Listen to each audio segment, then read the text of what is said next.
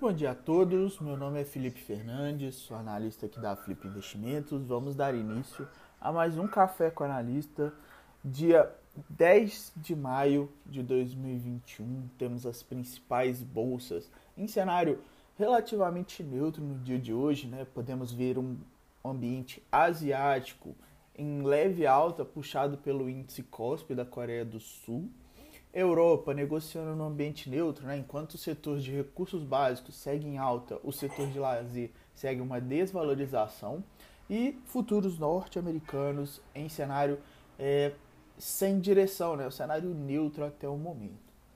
Moedas, né? temos o índice dólar em ambiente é, neutro também, negociando no 0 a 0. Temos ambiente de commodities, os metais seguem em alta no primeiro momento, petróleo também segue em alta, agrícolas em leve baixa. Minério é destaque no dia de hoje, né? é alta e mais forte, chegando a bater limite de alta no, no, no mercado asiático. Movimento político hoje tivemos né, no sábado o presidente Jair Bolsonaro voltando a afirmar que vai nomear um para a cadeira né, do Supremo Tribunal Federal um candidato terrivelmente evangélico, conforme falas aí de Jair Bolsonaro eh, para julho, após a aposentadoria do ministro Marco Aurélio de Mello. Sem usar máscara ainda, o presidente Jair Bolsonaro voltou a provocar aglomerações eh, no domingo, né, ao lado do ministro da Defesa, general Walter Braga Neto, e voltou a defender o voto impresso e afirmar que o Exército não irá às ruas para cumprir medidas de restrições contra o coronavírus.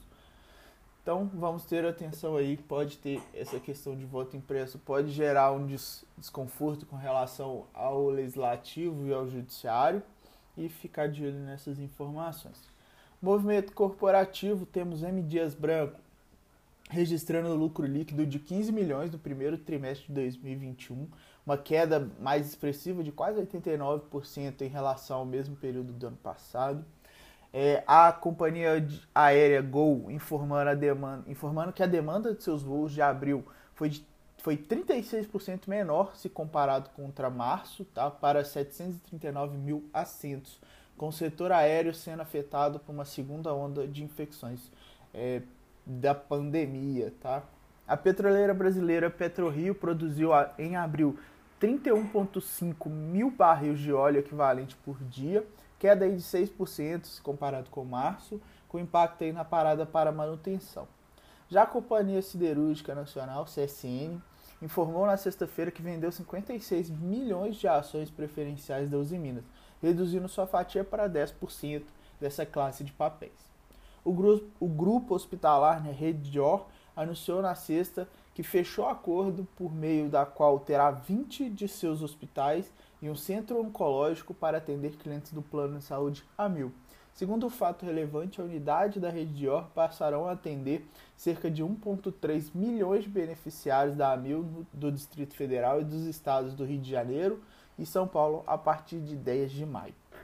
Calendário de hoje, temos agora a divulgação do boletim Fox 825, 11 horas índice de tendência de emprego nos Estados Unidos e 10 e meia da noite o índice de preço ao consumidor na China.